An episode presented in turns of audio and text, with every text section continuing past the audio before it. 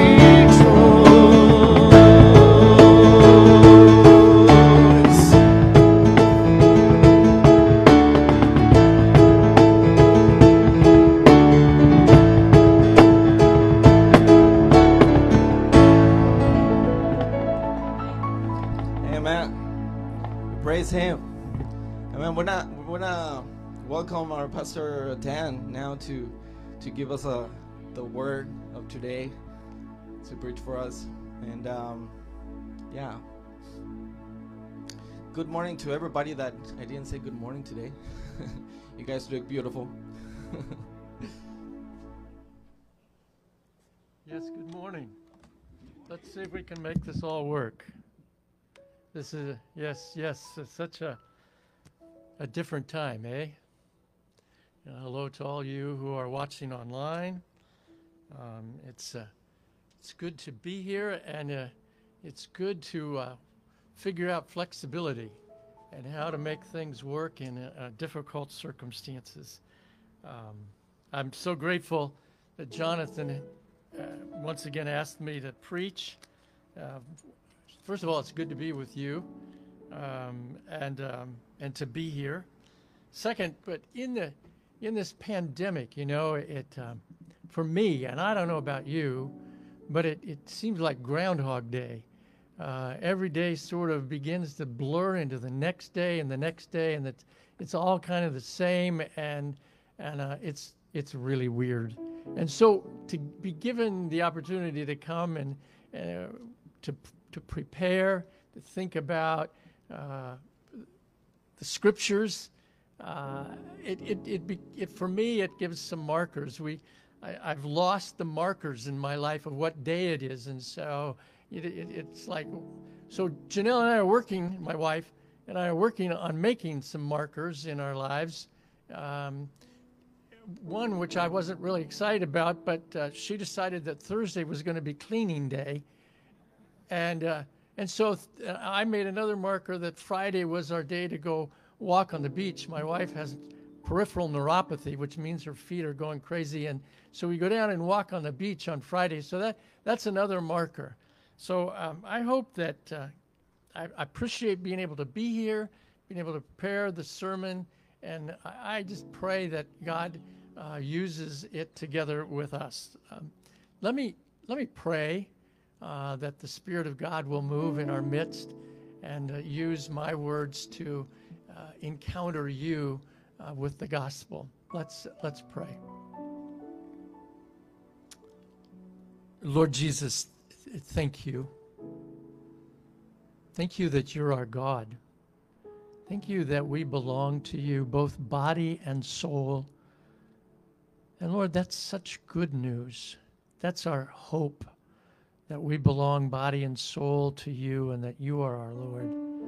Lord, I pray that the, the, these words this morning uh, from the gospel might speak to our hearts, might bring us to, again, face you full on and allow your spirit to wash over us.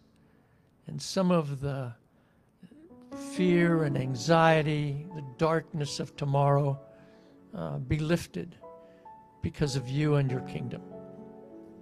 Lord, you, you do, as we walk through the valleys of the shadows, you do walk with us. And so we'll fear no evil. And for that, Jesus, we're grateful. Come, Lord Jesus, be our guest.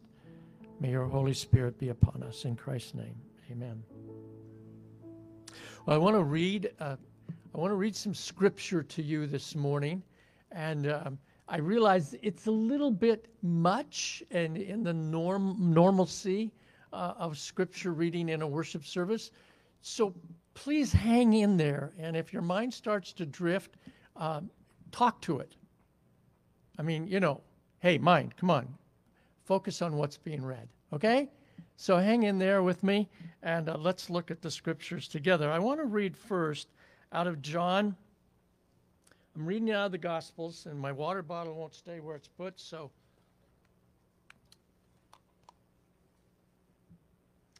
Now it will. So out of John 10, um, Jesus is talking to his disciples, and he says, I tell you the truth. The person who does not enter into the sheep pen by the gate, but climbs up some other way, is a thief and a robber. The person who enters by the gate is the shepherd of the sheep. And the watchman opens the gate for him, and the sheep listen to his voice. And he calls his own sheep by name. And he leads them out. And when he has brought out all his own, he goes before or goes ahead of them, and his sheep follow him because they know his voice. Strangers they won't follow. In fact, they'll run away because they do not recognize the stranger's voice. Okay? Now I want to turn over and read the scripture of the morning uh, that Jonathan gave us here this morning. Um, it comes, um, as you know, um, right as the crucifixion has taken place and the death and burial of Jesus. And, um, and so this is what happens. The next day, early, the first day of the week after the crucifixion, while it was still dark, Mary Magdalene got up and went to the tomb. And she saw that the stone had been removed from the entrance, and so she came running to Simon Peter and the other disciple, and the one Jesus loved, and said, they've taken the Lord out of the tomb and we don't know where they've put him. And so Peter and the other disciple started for the tomb. Both were running, but the other disciple outran Peter and reached the tomb first. He bent over and looked in, and the strips of linen lying there, but he didn't go in. And then Simon Peter, who was behind him, arrived and went straight into the tomb. And he saw the strips of linen lying there, as well as the burial cloth that had been around Jesus' head. And the cloth was folded neatly and by itself. And finally, the other disciple who had reached the tomb first also went inside, and he saw and believed. They did not, they did not understand the scripture that Jesus had to raise from the dead. And when the disciples went back to their home, but then but then the disciples went back to their home, but Mary stayed and stood outside the tomb crying. And as she wept, she bent over and actually looked into the tomb and was surprised and saw two angels in white seated where Jesus' body had been, one at the head and one at the other at the foot. And they asked her, Woman, why are you crying? They've taken my Lord away, she said, and I don't know where they've put him. At this time, she turned around and saw Jesus standing there, but did not recognize him, thought he was the gardener. Woman, he said, why are you crying? Who is it that you're looking for? Thinking again that he was the gardener, she said, Sir, if you have carried him away, tell me where you've put him, and, and, and I'll get him. And then Jesus said to her, Mary. She turned around completely and cried out in Aramaic, Rabboni, which means teacher. And Jesus said, Do not hold on to me, for I have yet to return to the Father. Go instead to my brothers and tell them that I am returning to my Father and your Father, to my God and your God. Mary Magdalene went to the disciples with the news I have seen the Lord. And she told them that he had, and she told them everything that he had said. The reading of God's word to us this morning. Well, again, uh, it's good to, uh, to be here. This pandemic is crazy uh, from the virus I remember a few years ago uh, reading about Ebola and thinking, oh man, I've worked some in Africa and thinking about Ebola and, and how, what a, a terrible virus that was, and people were dying. And, and I realized in, in Africa the, the health uh, facilities are, are, not anything like we have here. And uh, thinking how tragic it is and now the pandemic is here, and and uh, and we're in this kind of morass um, with COVID nineteen ar- around us all everywhere, worried about about our health, worried about our family. Uh, my son is a first responder, and and you worry all the time about this this virus. And then on top of that, we we had the, the, the last few weeks we had this heat wave and the fires burning hundreds of thousands of acres. And, and, and, then, and then the political turbulence that we feel around us, uh, sort of like a heavy sheet on us. Um, and I, I sometimes I, I, I feel like an old man, duh, and, and sitting shaking my head, just like, this is crazy making, this is crazy making, and just sitting there shaking my head. Now, Mary Magdalene must have felt some of this strangeness that we are feeling today this sense of loss of routine, the sense of, of helplessness, the sense that what in the world is going on with the with the Romans with their foot on their neck and she must have just sensed this this terrible overwhelmingness of the strange, strangeness of the moment. Mary Mary's name has two roots to it. One, Mara, means bitter. And, and Mary was a woman of the street, and, and, and she had this name kind of in herself as her identity of bitterness, of life. But the other root of her name, which is fascinating that they sit side by side, and, and some of us, I'm sure, have identity in us that sits side by side that conflicts with it, is myrrh, which means beloved.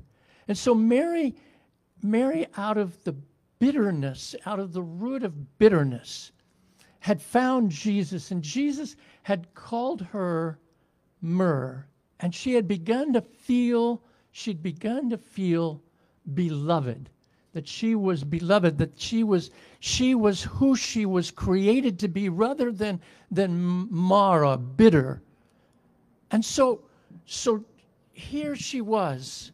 Within a period of like 24 hours she had begun.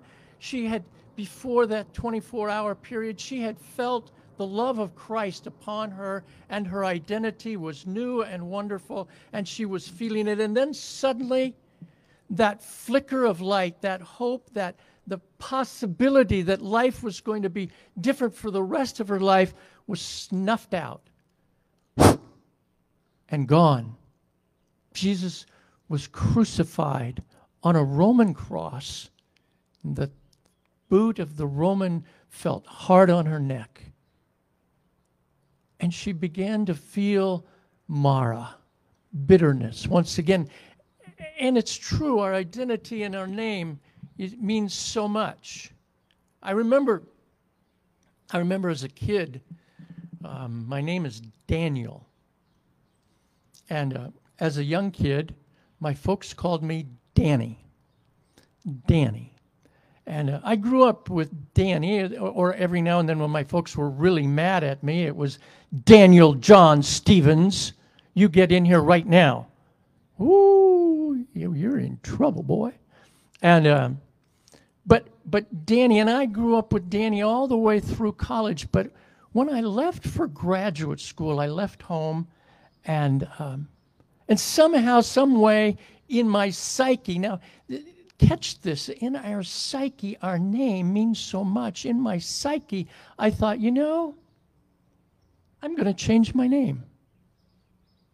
And from that moment on, from the time I arrived at graduate school, I introduced myself as Dan. Our name captures so much of our identity and who we are. And so Mary, Mary was bitter and she couldn't sleep the night after Jesus was crucified because Jesus had begun to give her the identity of the other root of her name, beloved. And she th- tumbled and turned all night long. And early in the morning, she decided, I'm out of irrational thinking, which really is happens when we grieve and when we feel loss and, and when we when we our bitterness takes over. She says, I'm going to go to the tomb. Now, she knew that there was a, a, boulder in front of the body, and even if there wasn't a boulder in front of the body, the body had already been prepared for death, and it, it was in the grave. And what was she going to do? But she got up. Because what do we do in our grief and loss? You know, all of us here this morning, right, have felt have felt some loss in our life these, these last weeks. I mean, life has been turned upside down. We, we don't do the same things. We don't have the same routines. There's, there's a sense of loss in our life. And loss means grief. And so, what do we do with it? What do we do with it? And sometimes we do very irrational things. I'm sure you haven't done anything irrational in the last few weeks, but uh, I have. And, and, and it, it, it's the strangeness of life being confused. And Mary felt that, and she went to the tomb, and and and she didn't know what she was going to do. She didn't know how things were going to turn out. But when she got there, she found the the boulder that they roll in front of those tombs. And, and it took a while, you know. She had to go through the Kidron Valley and up the hill to the Garden of Gethsemane. But she got there, and it was still somewhat light. I mean, the light was coming, and and and but she could see that the tomb, the boulder, had been rolled back. And again, her life, this confusion was there again, and so she thinks, uh, in her bitterness, and in our bitterness, we extrapolate to the worst. When we're bitter, when life is mean and cruel and we hold it inside, we extrapolate to the worst. We have a friend who, who sometimes extrapolates to the worst. And it's not healthy, it's not good. And she extrapolates to the worst, thinking that the grave robbers had gotten there before her and they had stolen the body. And so she turns and she runs back to the to the village, and it's again, it's quite a ways. And she runs and she finds Peter and John, and she says they've stolen the body.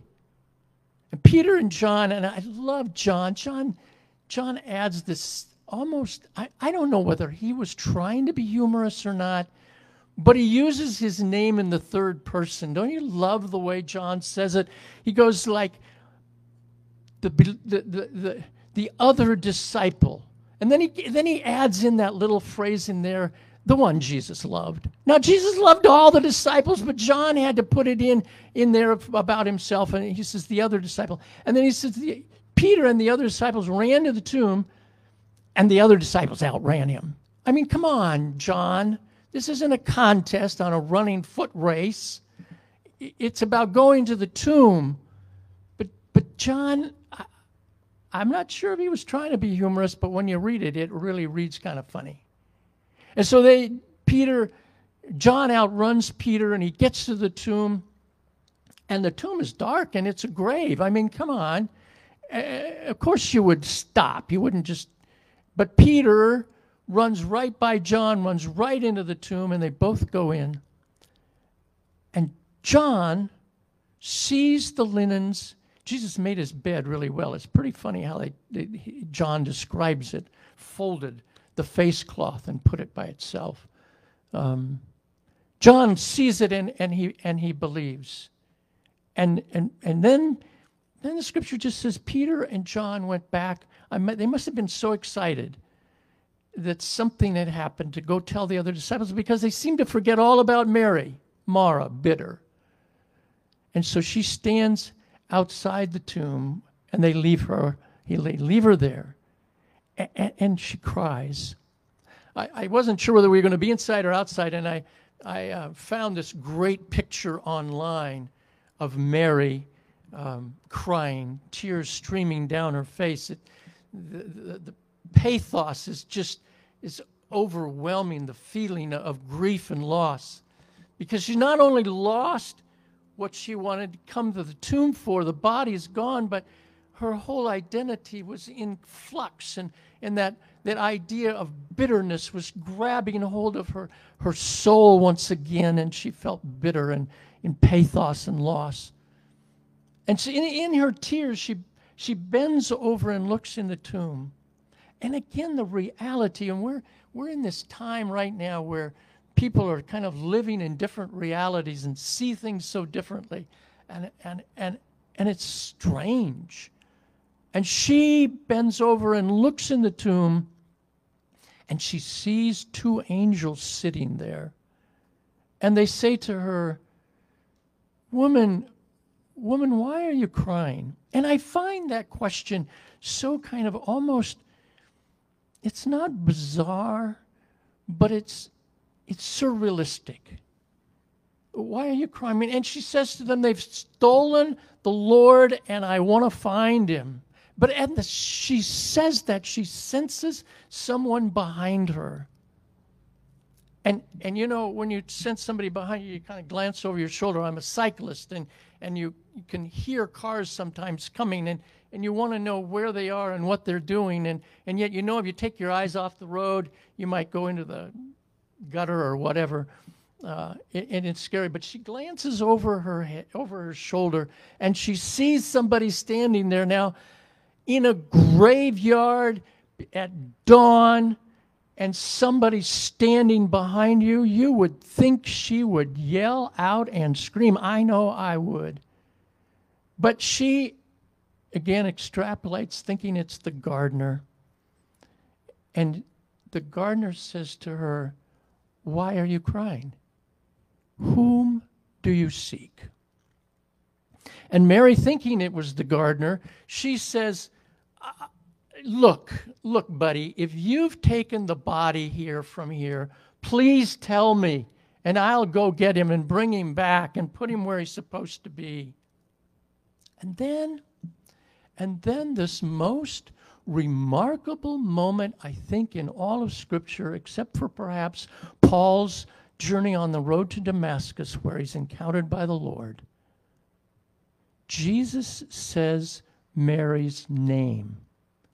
But somehow, the way he says it, he captures the belovedness of her name. And he says, Mary. And boom, all of life changes for Mary Magdalene. Where she had lost that hope that she had found in Jesus, all of a sudden burst into flame inside of herself. And she recognized her identity not as a street woman, but as beloved of God, as someone whom God cared about deeply and profoundly. All of life changed as God said her name. I want you to take a moment right now and think about a time somebody said your name and life changed. Think about it. It might have been your parents saying your name in a, in a loving, kind way when you thought you were bad. It, it might have been your spouse saying your name when you were hurting. It, it might have been you heard your name spoken by God and you turned and faced Him and recognized that God created you, who you are, and that you are beloved. Think about it.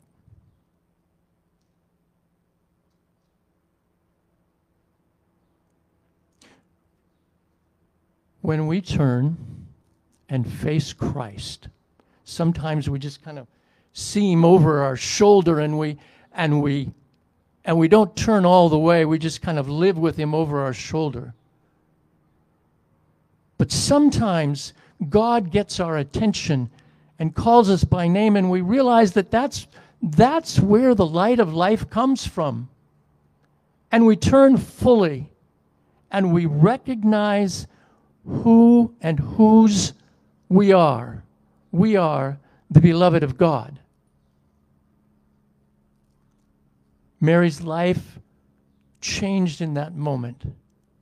And she recognized that Jesus was a living God who cared for her and wanted more for her. Remember, remember when Jesus calls Simon? And, and Simon comes, and Jesus looks at him like he looks at you and me because he knows our name and he and he gives he gives Simon a new name. Simon, you're from now on. You're you're Pietros. You're Peter. You're Rocky. And he doesn't say it, but he, it's implied in that that on this rock I'm going to build my church, Peter, because you are beloved of God, and I have called you men and women, God is calling you. Did you hear in that I am the good shepherd passage? Jesus knows his sheep and he calls them by name, by their authentic name, by their identity of being redeemed by Christ. When we are baptized, it says we are buried and risen with Christ. Paul talks about if anyone is in Christ, if anyone is in Christ, if anyone has not just looked over their shoulder, but has turned full on to Jesus when he calls their name, if anyone is in Christ, they are a new creation. The old is gone. Behold, the new has come. Men and women, get it. From Mara, bitter, angry, disappointed, lost to Myrrh, to the beloved, one who knows the path, who sees through the darkness, and in, in this terrible time of loss, we know that we belong body and soul to our Lord and Savior Jesus Christ, and that He is the light of life. And though we walk through the valleys of the shadows of death, we'll fear no evil. Why? Because we have a new name. A name that God calls us. A name that gives us identity in Jesus, to whom we belong, and who protects us and gives us our hope in life and in death. That we don't belong to ourselves, but we belong to our Lord and Savior, Jesus Christ. And so death no longer holds its power over us. Loss and grief, yes, we grieve, but we grieve with a sense of hope that Jesus is risen from the dead.